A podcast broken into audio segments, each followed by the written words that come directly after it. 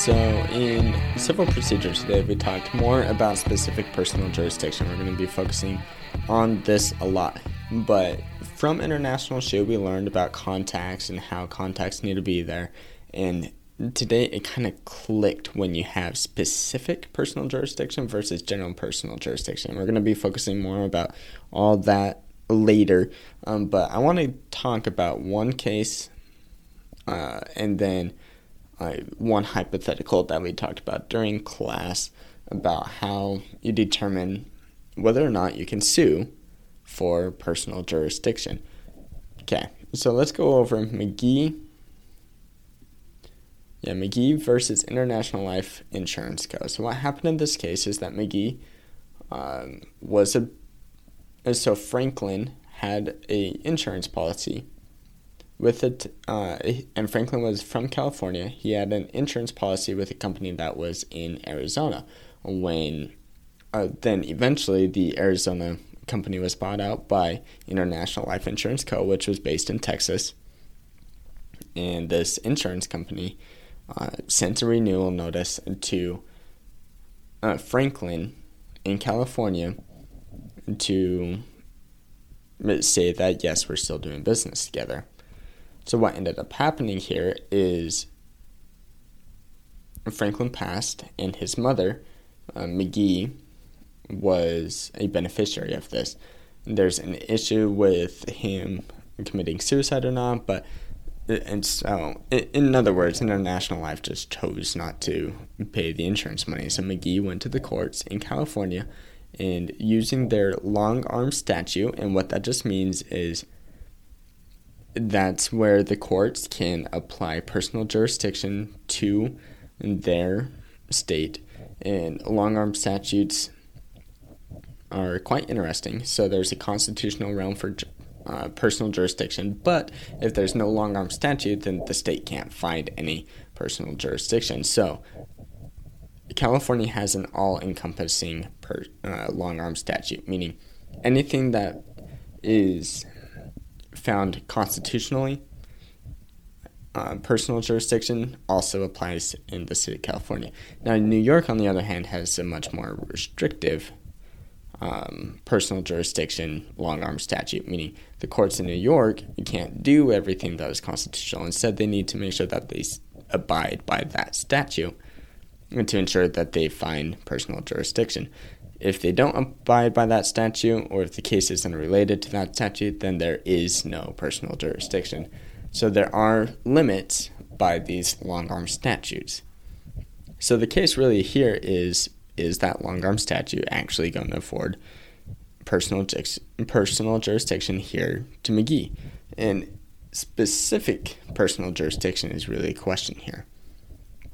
The court, uh, the I believe this was Supreme Court.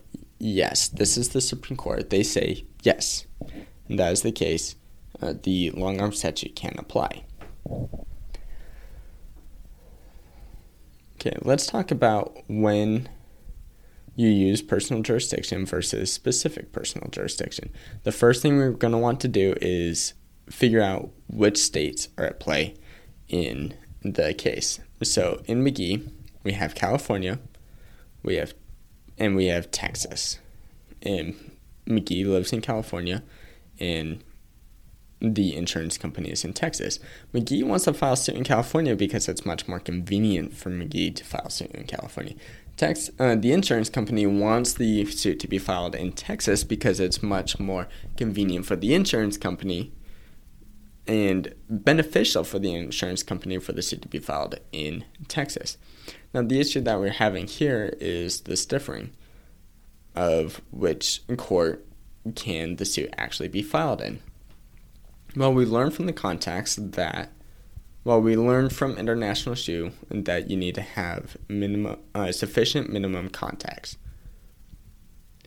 to find specific personal jurisdiction. Okay, so the issue of the case here arose out of California. So, based off of McGee, McGee in this instance could find specific personal jurisdiction in California, and they can also sue in Texas because of general jurisdiction. And the reason why they can file in Texas is because that is where the defendant is. So they can file for a specific personal jurisdiction in California because that's where the issue was, and the defendant has a contact there. That's uh, the insurance prop. Um, that's the insurance. The defendant can also, well, the plaintiff can also file suit in in Texas because the general personal jurisdiction. Notice that I'm saying defendant a lot in this instance. It's because it's the defendants that matter when it comes to finding personal jurisdiction. What did the defendant do? Where did the defendant do its actions? All that kind of stuff is what you look at when you're trying to figure this all out. So, in this case, the defendant had established a contact in California. It had sent the renewal notice, which means that the defendant had availed themselves to that state. They are now subject to the jurisdiction of that state because they chose to be subject to the jurisdiction of that state through their contact that they had initiated. Now, this is different. Say, for example, Franklin lived in Florida, his mother was in. Um, was in California as the beneficiary, if he passed in Florida, well, the mother could file specific personal jurisdiction in Florida because that's where the issue is that the defendant had made because the claim was in, in Florida. Or it can file in Texas still because of general jurisdiction, but they can't file in California. And why is that? Well, it's because the defendant chose not to avail themselves to the jurisdiction in California. Instead, it is Florida where that is going to be discussed because that's related to the claim. Let's take another hypothetical, one a little closer to me geographically. So, a person lives, our plaintiff in this hypothetical lives in South Dakota. The defendant lives in New York. The defendant chose to have an event in Iowa, while the defendant came to Iowa, uh, had the event. The plaintiff came to Iowa to see this event, and they got into an accident together. The plaintiff could sue where? Could they sue in South Dakota where they're from? Could they sue in Iowa? And could they sue in New York? And what field of personal jurisdiction would they meet in each of those?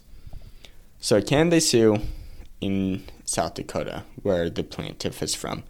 The answer is no, unless, and I'll get to the unless. The answer is no, because the defendant did not establish a contact in South Dakota. Instead, their contact is with the event that occurred in Iowa. So, no, there's no specific or general personal jurisdiction because that's what the plaintiff is, and we want to focus on the defendant. What about in Iowa? Can they find specific personal jurisdiction in Iowa? And the answer here is yes, because that's where the contact is. That's where the event occurred, and that's where the claim is arising out of. So the plaintiff could file suit in Iowa. What about New York? And the answer is again yes, the plaintiff could file suit in New York, and that's because of general jurisdiction. That's where the pla- uh, the defendant is domiciled, so the defendant can accept claims in that area. And all this is so that it can be fair. Let's go back to South Dakota for just a second. There is one instance where, well, I guess two, but the the first instance would be tag or transient personal jurisdiction. The defendant could technically be sued in South Dakota if he or she were in South Dakota at the time of being processed, meaning they were given the summons and uh, the complaint. Then they could have, and then the plaintiff could file suit against the defendant in that state because the defendant was currently in that state when they were served process. The reason why this doesn't happen often, though, is because of the statute of limitations. meaning you have 90 days after the event occurs in order to file suit. And if you don't file suit within that 90 days, well, you're out of luck. The case can be dismissed because you didn't do it. The fourth way that they could have filed suit in uh, South Dakota is if the uh, defendant agreed to have suit there, where they gave their consent. That's obviously not going to happen because the defendant doesn't really want to be sued in a state other than themselves. So that's long arm statutes and kind of an overview of personal, specific personal jurisdiction. Thank you for listening to this episode of The Law Schoolers. Before I let you go, there are four things I want to say. The first thing is if you enjoyed these episodes and if you enjoyed the website, I would invite you to go and join Law Schoolers Pro. And you can do that by going to lawschoolers.com slash join. It's a way for you to support us, but there's also a lot of features there that I think you will enjoy. Second thing is that nearly all of our episodes are unedited. The only ones that aren't are pre law materials, and the reason for that is so you can actually see the legal material in its raw form as I'm learning it as well. The third thing is that the information contained in these episodes are specifically only for educational purposes. They're not to be used as legal advice, and with that, the fourth thing is if it is used as legal advice, we are not liable. That is, law schoolers is not liable for any legal outcomes. Thank you again for enjoying the show. Have a good one.